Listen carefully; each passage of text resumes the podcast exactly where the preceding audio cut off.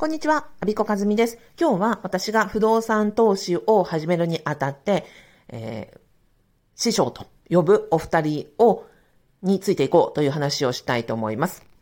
私の2022年の目標の一つが、不動産の収益物件を一棟買い、不動産所得を得るということがあります。まあ、この話はこう、私のメルマガなどでもね、えー、宣言しております。で、実は準備は2020年の10月7日から始めています。ちょうど1年4ヶ月ぐらいゆるゆると情報収集してきました。で、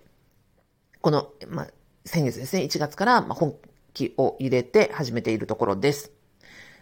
で、この何かを新しく始めるときには、自分で勝手に師匠を決めて、師匠に指示をするというのが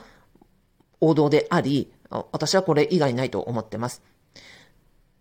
で、私が今回選んだ師匠はお二人いらっしゃいます。まずは、えっ、ー、と、浅井幸子先生ですね。今回のサムネに、えー、世界一楽しい不動産投資の授業をということで、新刊の本を出されました。ね、拝見しまして、えっ、ー、と、やっぱりこれ、この本を自分の教科書として進んでいこうと思いました。で、お二人目は、これ、浅井先生は東京で事務所を構えていらっしゃるので、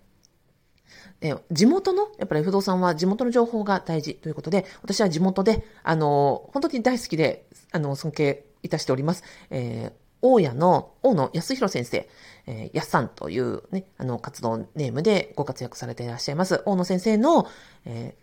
ー、が、私は地元の師匠だと思って、えー、方に師匠と呼ばせていただいております。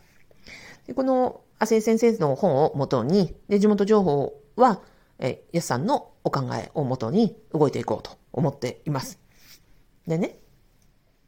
で、な、えー、なぜこのお二人の師匠を私選んだかっていう師匠選びの話ですね。ここすごい大事だのと思うのでお伝えさせてください。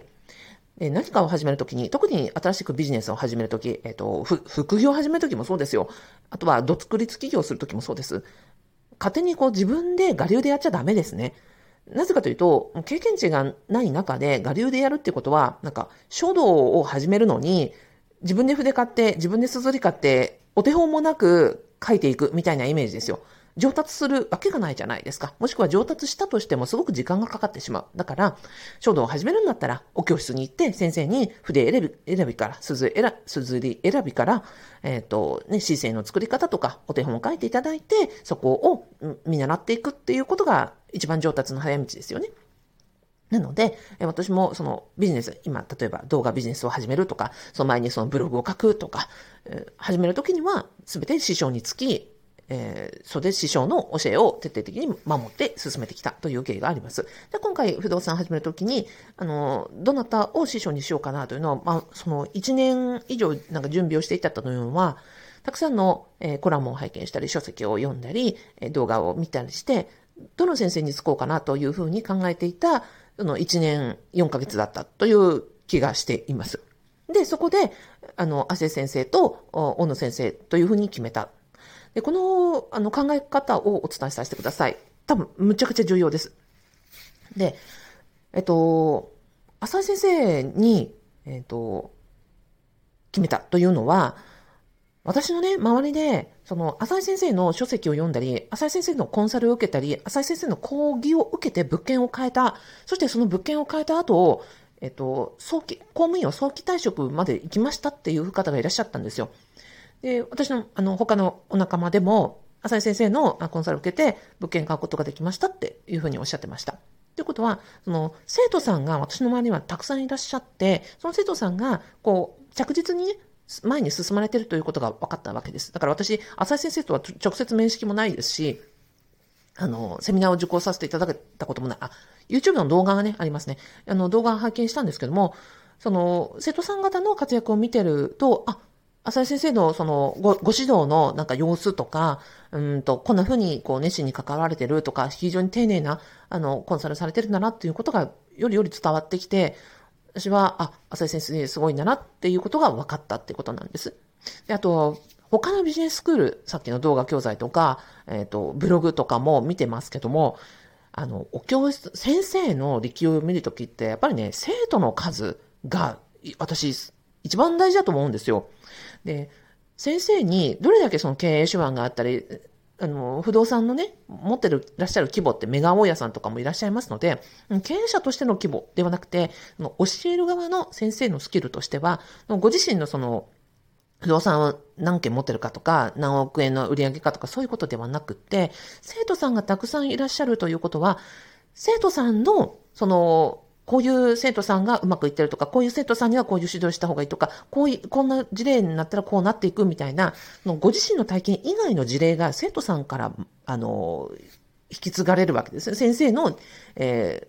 ー、なんていうのかな、ご経験値になっていくってことです。だから、10人生徒さんを持っている先生と、100人生徒さんを持っていらっしゃる先生と、1000人の先生が、あの、受講生がいる先生とだったらもう断然1000人の先生に1000人の生徒さんを持ってらっしゃる先生についた方が、得られるものが大きいということですよね。なので、私、その、たくさん親塾とかね、経営されてる方とか、あの、お話とかセミナーとか聞きましたけど、でも、うん、浅井先生のその生徒さんから聞く話が一番良かったなと思って、えっと、ホームページも拝見してまして、その規模とか、この生徒さんの様子というふうに見ましたらば、そちら、あの、浅井先生いいなって思ってます。で、最新のね、新刊を出されまして、その新刊読んでも、やっぱり初心者にとってもわかりやすいなって思ってます。だから、生徒さんがこういうところでつまずいてるんだよね、こういううまくいったこととか、うまくいかなかったこととか、すべて書かれているので、あの、この書籍を教科書にしようと思いました。で、加えて、あの、お二人目の私の勝手な師匠、えー、大野康弘先生は、やっぱりその、不動産って地元の情報が非常に大事ですよね。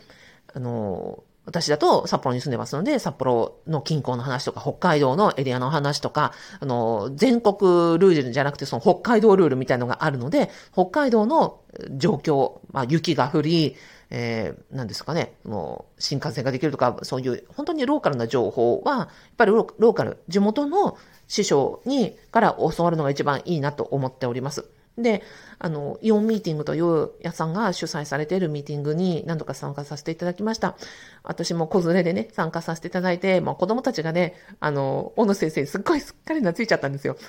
で、その、参加されている皆さんの温かさとか、お人柄を見るに、あの、やっぱり、小野先生を私は地元の師匠に仰ごうというふうに決めております。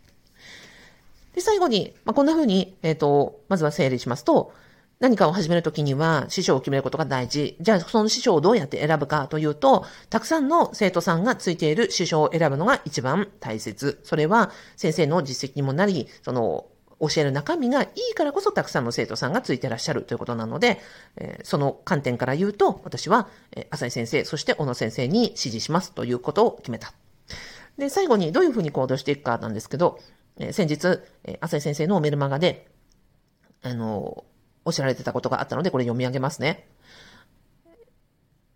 物件を買う前に必ず行うべきことがあります。それは一定期間大量行動をすることです。月に5冊以上不動産投資の本を読む。月に2社以上不動産会社の営業マンと会う。月に4本セミナーに出る。月に10件物件を見に行く。毎日30分物件を検索してシミュレーションする。この大量行動を3ヶ月間続けてみてください。3ヶ月後、あなたの不動産投資スキルは驚くほど上がっています。1年間続けたらかなりの確率で素晴らしい物件と巡り合っているはずです。私のスクール生徒さんはこの方法で私から見ても完璧に近い物件を2棟も手に入れました。すべては行動をすることから始まるのみです。とあります。はい。私はこの、えっ、ー、と、大量行動を続けていくという、ここであの、宣言をさせていただきます。